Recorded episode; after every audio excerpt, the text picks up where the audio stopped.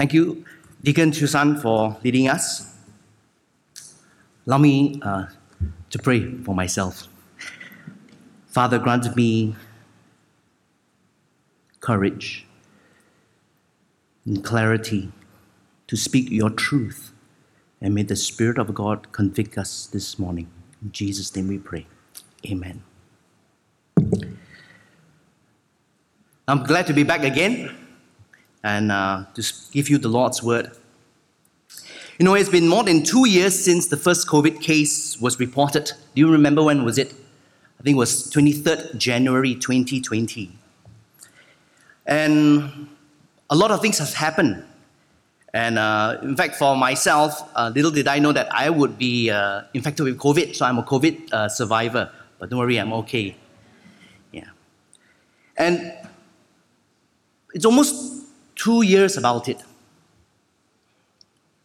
And one of the things that I have for myself understand about the way itself, about for ourselves as Joe and our Christian itself, I didn't think there's so many itself. So many storm as faithful and as committed as we had imagined all. We don't understand why. And I don't know why itself. So for so many years itself, even now, we have been thinking about it. And one of the reasons why we have think together as Christians is because I think that we have been discipled down or low about it in our relationship with the Lord Jesus. Without our Christian, our discipleship is gone or down about it. In fact, do you know that the New uh, Testament, the word disciple occurs 269 times, and only the word Christian is, uh, occurs three times. And why? You see, I think that this pandemic itself has revealed, has exp- telling about itself about how they have either some about their discipleship or nothing at all. It's, it's almost like thinking about a, dren- uh, controlling uh, a building itself without a, a foundation itself. From the outside, it looks like a building, but internally, the foundation is no longer there at all. And it wouldn't take much for it to uh, collapse itself. You know, what I fear for many of us for the last two years, as for myself, is that we have been raised and taught about our Christian faith and experience without discipleship. And maybe, maybe we assume that in the process of discipleship, but actually, in reality, we are not at all. I'll give you an example. Especially in our church in Adam Road, when we talk about discipleship group,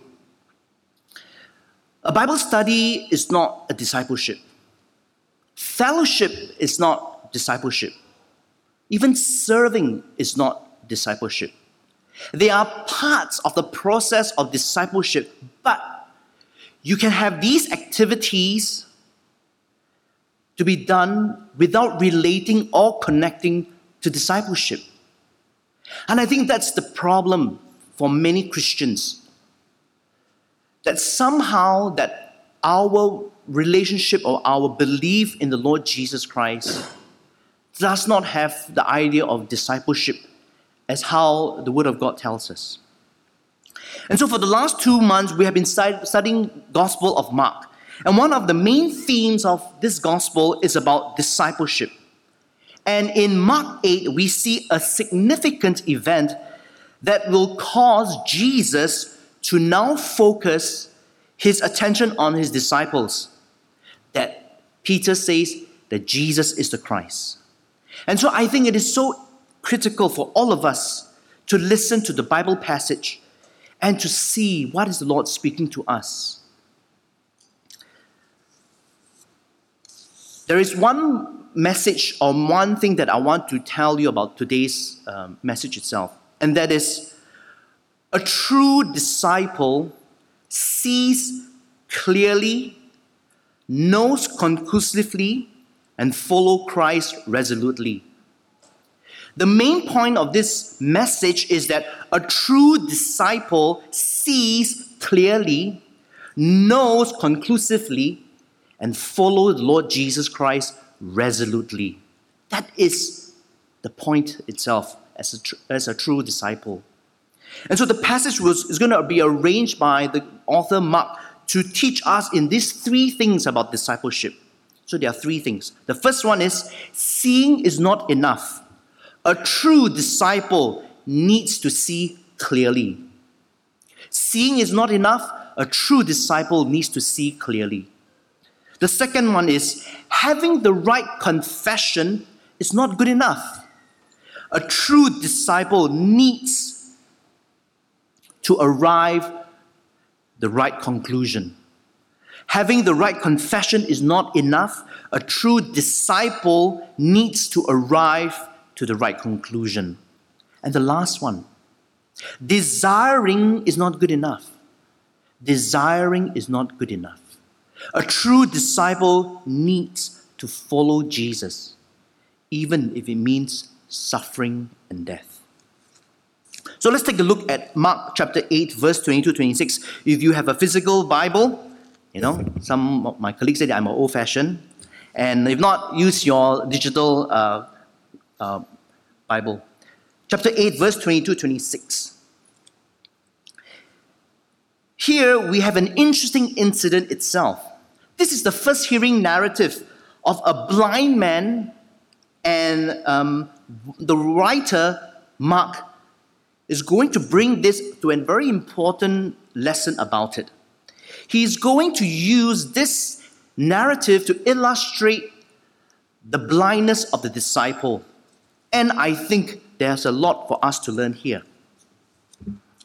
So, what happened is that this man is blind, verse 22. Uh, Some brought to a man a blind man and, and begged him to touch. And he took the blind man by the hand and led them out of the village. And when he had spit on his eyes and laid his hands on him, he asked him, Do you see anything? Now, this man is blind. We're not too sure whether he was born blind or that he was able to see that along the way he lost his vision itself. But the idea here is that he is blind entirely. And he needs someone to help him to the Lord Jesus Christ. Now, for us, we all know that even though a person may be, let's say, born as a blind person, the person knows in its life, his or her life, that he was meant to see. Even the person who was born blind, has not even seen anything, knows innately within itself that being able to see is important part, something they're not able to do, but they know about it. And so here, this particular incident, Jesus heals this man. And what is so particular is that this man, or rather, Jesus heals this man on two stages. If you read carefully, you will see that how Jesus begins to say this Do you see anything? And the man's reply is, And he looked up and, say, and said, I see people, but they look like trees walking. Now, why is this? Why is it that the Lord Jesus Christ allow the first stage itself. And there are many things that I think are important for us as disciples and for us in the kingdom of God. You see, the disciples actually in, in the Gospel of Mark have been privileged of knowing many things, observing what Jesus has been doing. Some things are in the public, some things are in the private. And they also have been hearing and learning many things about the Lord Jesus Christ, has been, te- has uh, been teaching him, teaching them in the public and also in the private. And one of the important things is in Mark chapter 4, verse 11, God, Jesus himself that I will give you the secrets of the kingdom of heaven to you. And so the disciples know. They have been privileged disciples. But yet, this particular narrative tells us something for us. And the first thing is that even though if we know Jesus Christ, or even though the disciples know Jesus, it doesn't mean they know him well. They know him clearly. Now, the first point here that this incident tells us is that there is a blindness problem. Now, this is obviously a physical blind issue, but the writer Mark is trying to, er, to is helping us to understand that the disciples also are blind, and the blindness is a spiritual blindness. You see, for us, for us, all of us, we need to begin by admitting that you and I are spiritually blind.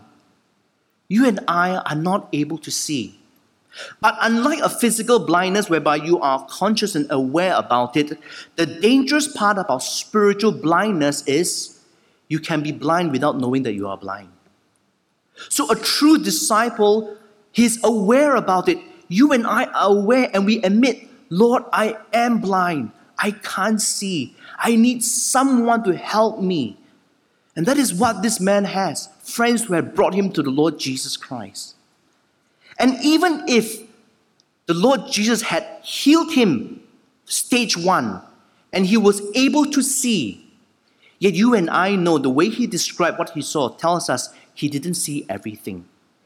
He could only describe, he saw something, he saw people, and the only thing he could describe was that they looked like trees walking. And that's a very important lesson for us too, which will be revealed in the next part. Is that just because you and I know a bit or uh, just to know some things about the Lord Jesus Christ, it doesn't mean that we know everything or we know enough or well. That to me is a very important part here in this particular short passage. That the man is not able to see clearly and he knows it. And he didn't say, Hallelujah, thank God, okay, let me go and continue my life itself. No, he knew and he stayed, remained there because there is something still amiss. Let me ask you if you are not growing in your understanding and the knowledge of the Lord Jesus Christ, chances are you are like that blind man who was healed on stage one. And you are just happy with what you know. And you think that that's all that you know is everything there is. And that to me is dangerous. Yes, we may be able to see things about Jesus that is true, that is factual, but yet it is not enough for us because the knowledge that we ought to derive from scriptures ought to move us towards a devoted relationship with the Lord Jesus Christ as disciple. And so that's why it is frightening for us as Christians, or for those Christians you might even know, maybe for ourselves even here, that we are satisfied, we are happy with what we know about Jesus, and we don't need to know any more.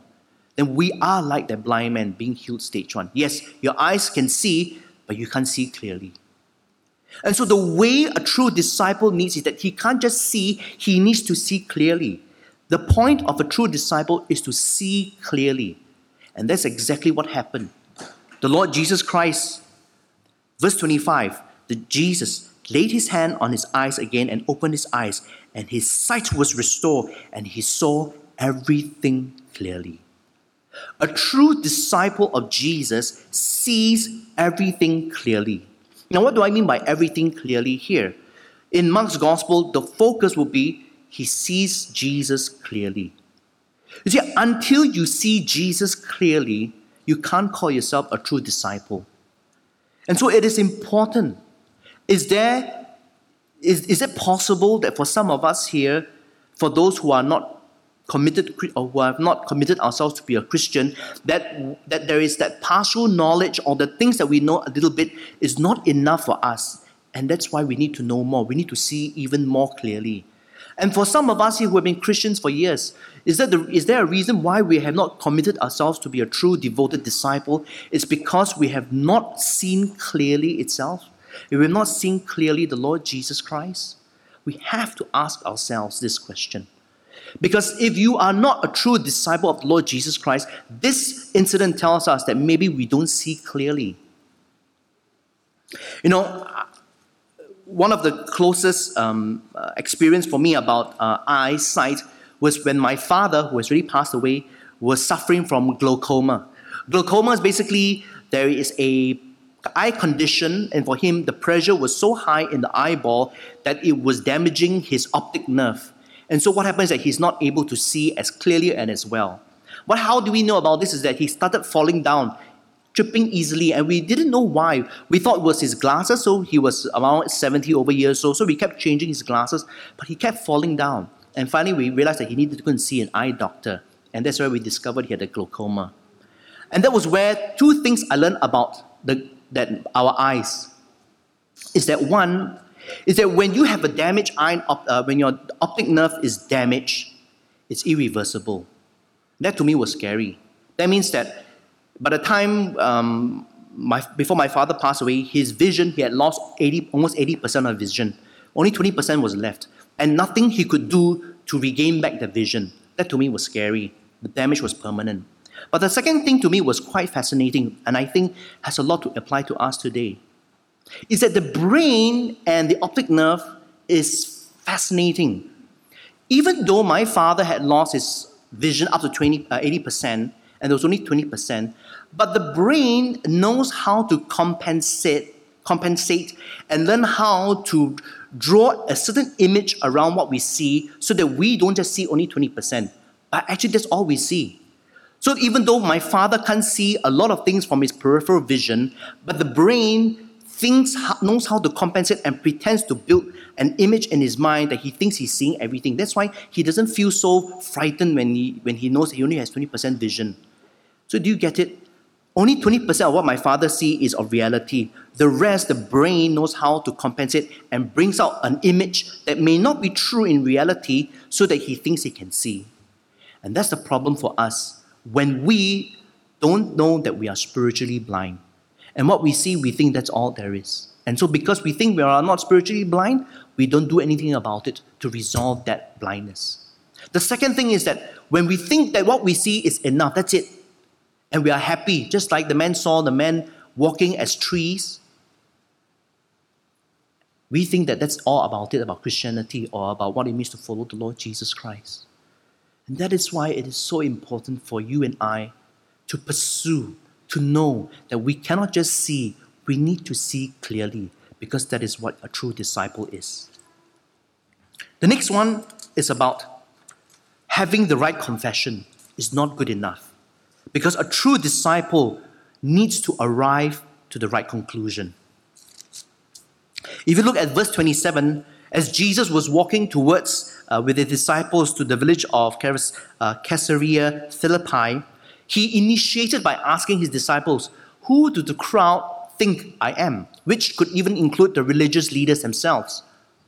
And then the disciples who have been among the people told Jesus, You know what? They think that you are John the Baptist. Some say even Elijah or one of the prophets.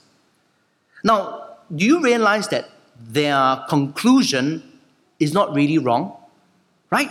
Because the way Jesus had been demonstrating his power, his miracles, his signs, and the way he taught the people, confronted the religious leaders, they all saw that he is a servant of God. So, if you were to look at their conclusion that he's either John the Baptist, Elijah, or one of the prophets, their conclusion is not wrong, right? You and I will agree, not wrong. But you know what? They are also not right too. They thought that that's all that he is. But we know that the Lord Jesus Christ is greater than John the Baptist, greater than Elijah, greater than a prophet, which we will see in next chapter, whereby he is not a servant, he is the Son. But what was important is that now Jesus directs the question to the disciples but how about you?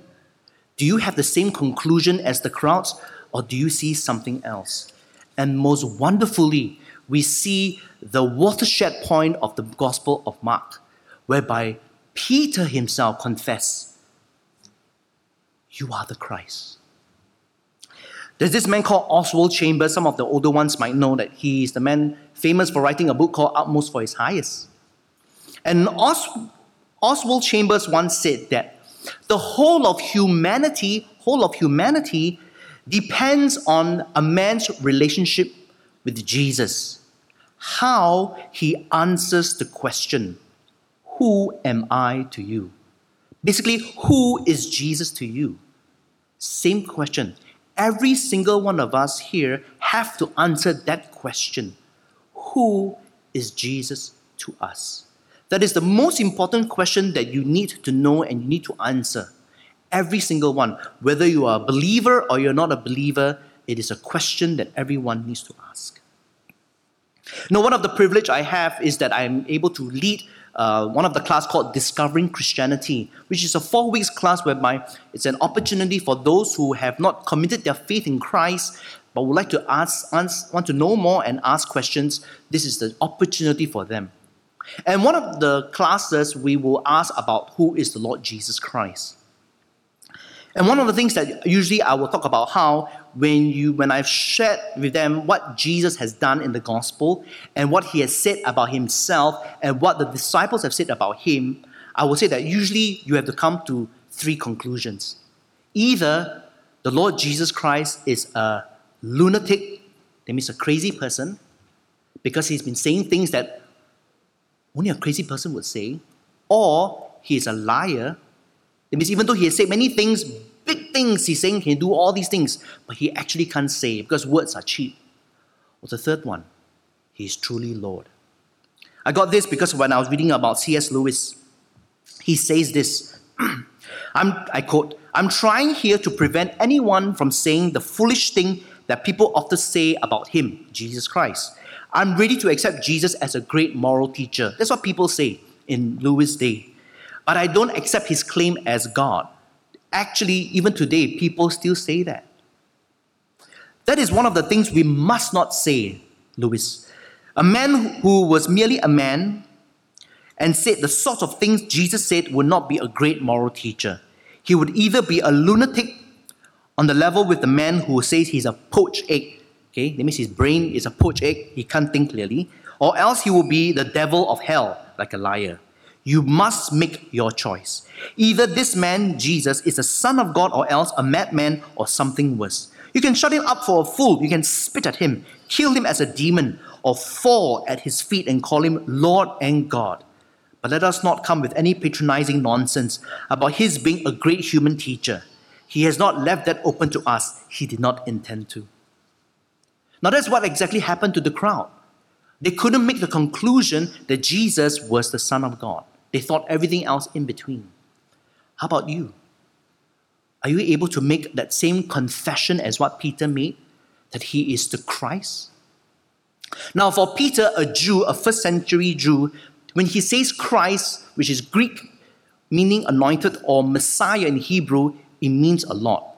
In those days, when Peter says this, it means that he recognizes that Jesus is the promised king who was promised in the Old Testament that will come to conquer the enemies in glory and power and honor and defeat everyone and begin a new glory and era of the kingdom of God itself. That's what he thought, and that's what he saw in Jesus. And is he right? Absolutely. But is he also wrong? Absolutely too. How come? How do we know that he is wrong? Because we see how Jesus responded to him when he rebuked him in verse 32. And he said this plainly, and Peter took him aside and began to rebuke him, Jesus. But turning and seeing his disciples, verse 33, he rebuked Peter and said, Get behind me, Satan, for you are not setting your mind on the things of God, but on the things of men. What happened here? You see, the people identified Jesus as being a prophet, which was the common idea. John the Baptist, Elijah, or one of the prophets. They were right, and yet they were wrong. And Peter here, the disciple, one who represents all the other disciples, who saw everything, now confess that Jesus is the Christ. He is right, but he is also wrong. How can he be wrong? He's wrong because his understanding of Jesus, his understanding of following Christ, does not entail suffering, does not entail rejection does not entail death. That is the problem here. Is it possible that here, right at this moment, that your understanding of Jesus, your understanding of Christianity could be right and yet at the same time so wrong? And the one thing that makes the difference, that how it becomes wrong is when your understanding, your definition of Christianity and of Jesus Christ has nothing but only blessing, only glory, only joy, only happiness, only wealth, only health, only answered prayers of all that you wanted of your desires. No suffering, no defeat, no weaknesses, no failures, no disappointments, no pain, no tears. If your definition of Christianity and of the Lord Jesus Christ is without suffering and death, then you are wrong. Then you are not a true disciple who sees clearly. It's not enough just to have the right confession. We need to arrive to the right conclusion.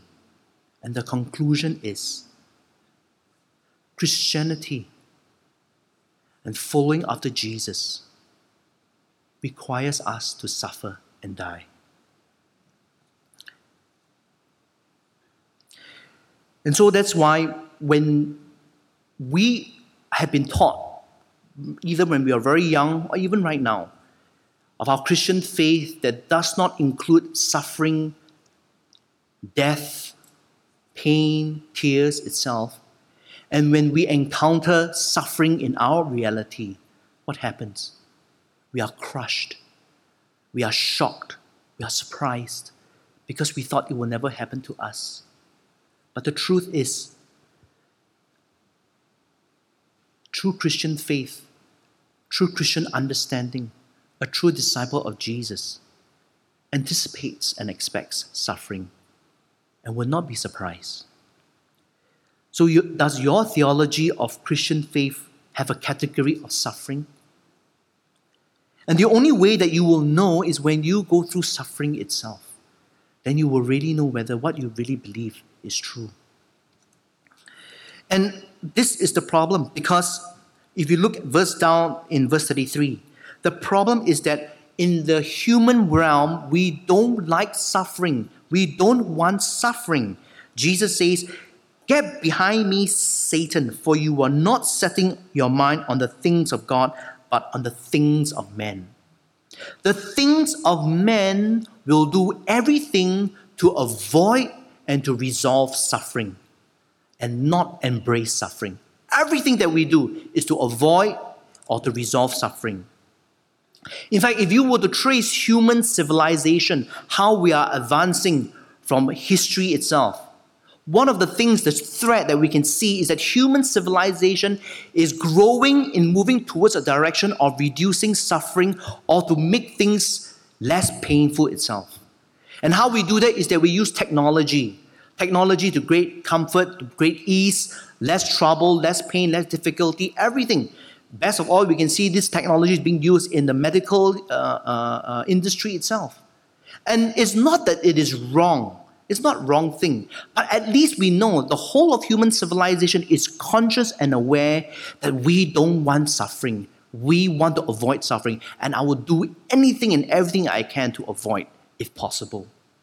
And that is the kind of world that we are living in that tells you don't embrace suffering, reject it, go away, run as far as you can from suffering itself. Whereas here, the Lord Jesus Christ is telling us that He will suffer, He will be rejected, He will die on the cross. So let me ask you right now think and evaluate. In your understanding of Jesus and Christianity, is suffering part of that understanding? Is suffering part of the understanding of your belief in the Lord Jesus Christ? And are you prepared to suffer and to die? Because if you are not, if you are still thinking about the things of men, what will happen is that when suffering comes, you will protest exactly as how Peter protested. Because in his understanding of Jesus and of following Jesus, there is no suffering. And he will protest, Lord, far be from you. No, it cannot be. This is not from the Lord. The God cannot allow me to suffer. I will not suffer. I cannot be going through this pain or loss itself. That is the problem. Because we are thinking the things of men. There are many things about the things of man, sadly to say. The things of men is about self, basically. And that's what the evil one, too, is encouraging to focus on self, self interest, self preservation, self praise, self glory, self centered, self made. It's all about me. And that's why suffering is totally not in my definition of self at all. But here, a true disciple will understand in humility and brokenness that suffering can be and is a part of God's plan. Because just as there's no such thing as Christianity without suffering, there is no such thing as being a disciple without suffering. And this was something that Jesus needed to teach his disciples because they didn't know. Verse 31 And he began to teach them. He had to teach them because this was something that they did not expect at all that the Son of Man must suffer many things and be rejected, not by people, but by the elite, the people of all should know, but by the elders, chief priests, and scribes, and be killed. But the fourth thing that they forgot or did not really understand is that he will be raised again. So that's why a true disciple cannot cannot just confess what is right, but he must also lead to the he must also arrive to the right conclusion that Christianity and following Christ includes suffering. And there comes our last point. Desiring Christ is not enough. A true disciple follows Jesus, even if it means suffering and death. A true disciple follows Jesus, even if it means suffering and death. In verse 34, and calling the crowd to him with the disciples, he said to them, If anyone would come after me, let him deny himself and take up his cross and follow me. I'm sure most of us, if not all, were shocked when we heard the news of how Russia invaded Ukraine. And if you are like me, who like to um, uh, was interested in geopolitics and and war, um, you will be reading up a lot of stuff. And I have been keeping myself up to date. And one of the things that I was deeply, deeply amazed and inspired was how the Ukrainians were fighting so hard to defend against the aggressor that, were, that is more powerful, better equipped, in greater numbers, and everybody thought they would lose. Everybody thought it would be over within a few days. But the world was shocked. And at the same time, it was also very heartbreaking to see certain anecdotes, certain stories, and videos that I came across. And there was one particular one that really broke my heart, whereby the father was saying goodbye to his wife and to his daughter, and they were crying, and the man was crying and touching the daughter hugging the last few times because he knows that he's staying back to fight. He wants to do that. And he doesn't know whether this will be the last time he will see his wife and his daughter as they were ushered into the bus and to leave. And he wanted to remain to fight for the country and for the land, to defend against the aggressor. And I don't know very much about the Ukrainians at all. I don't really know much of the history. It was only this that incident that helped me to find out a bit more. But one thing I know that they love their country and they love their land and they will do anything and everything, even pay the ultimate price to defend. And even if it means to suffer, even if it means to lose, even if it means to die, they will do it. This is the commitment and the love that the Ukrainians are showing to the rest of the world that all of us are so encouraged and inspired. And we ask ourselves, would we do that too also if we were in their shoes? You see, a true disciple will follow Jesus even if it means suffering and death. Now we know that they are committed to it because they are prepared to suffer and even die. That is a reflection of the commitment of a true Ukrainian. How about a true disciple?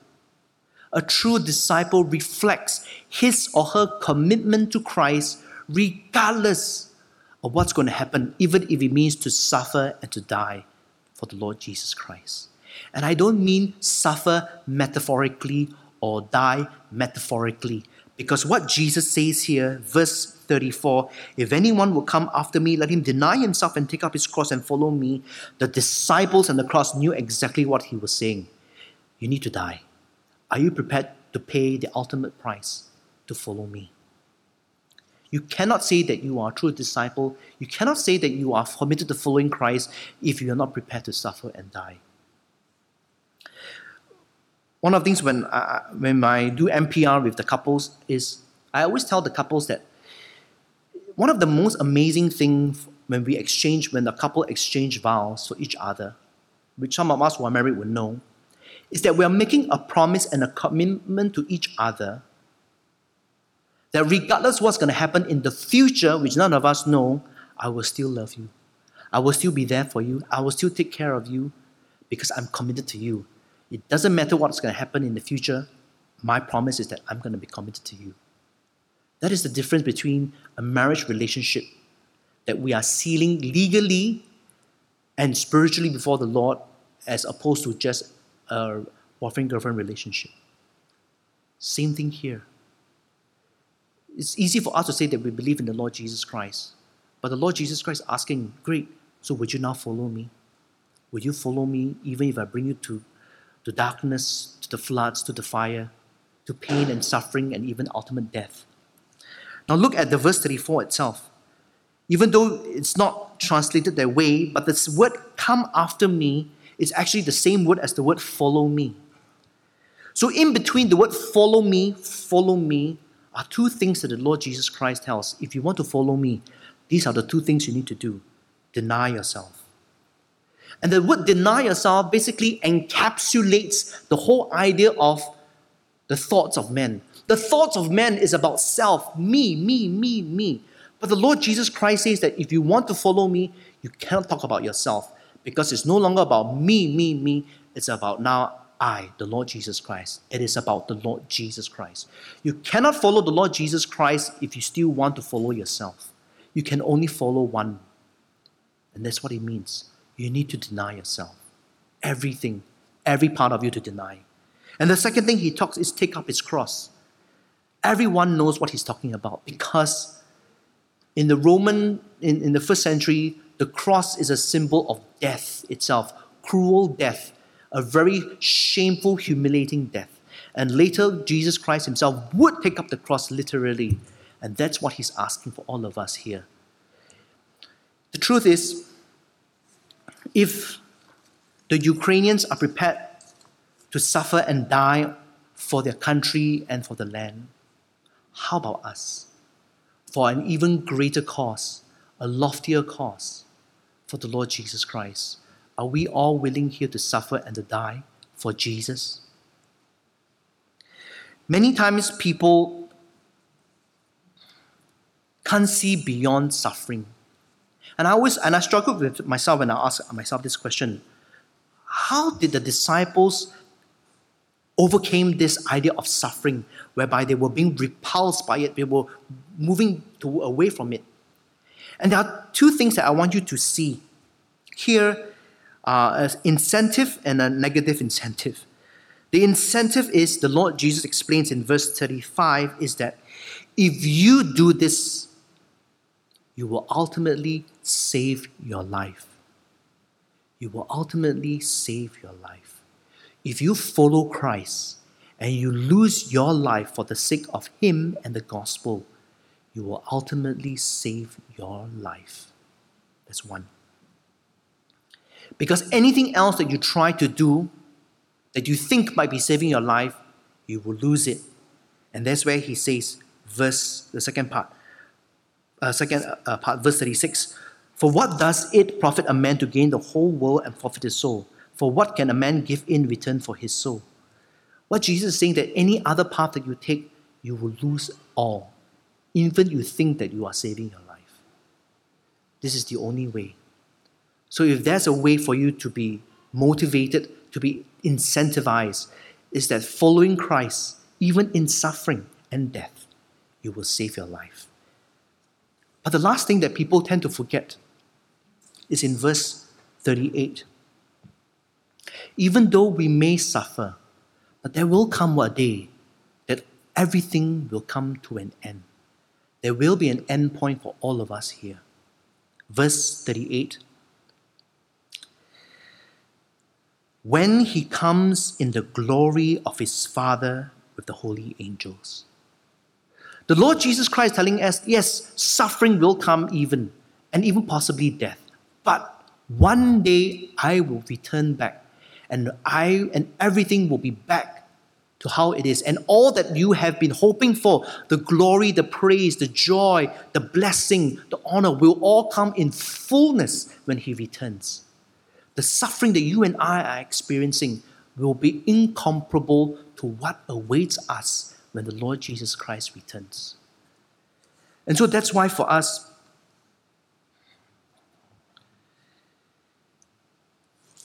as a true disciple of the Lord Jesus Christ, do you see clearly?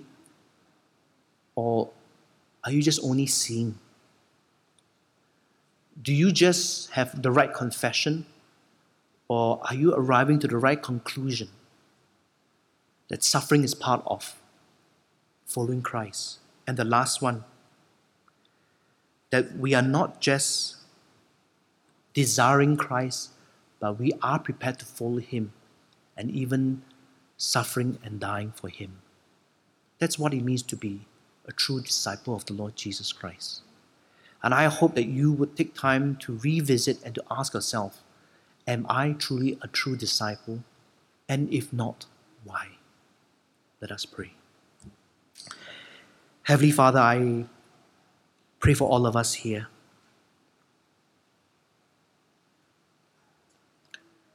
To examine our own hearts and our own life and our own beliefs, if indeed we truly hold on to the right things, to the things that are clear to us.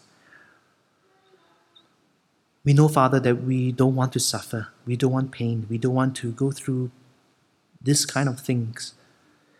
But yet we know that the one who loved us so much, who gave himself that we might live, went through that kind of suffering and even death, that cruel death that none of us could ever imagine.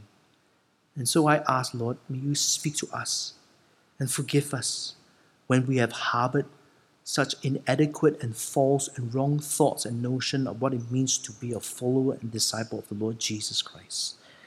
And help us not to be afraid, Father, for we have the Lord Jesus who is the author and finisher of our faith. Thank you, Lord. We pray in Jesus' name. Amen.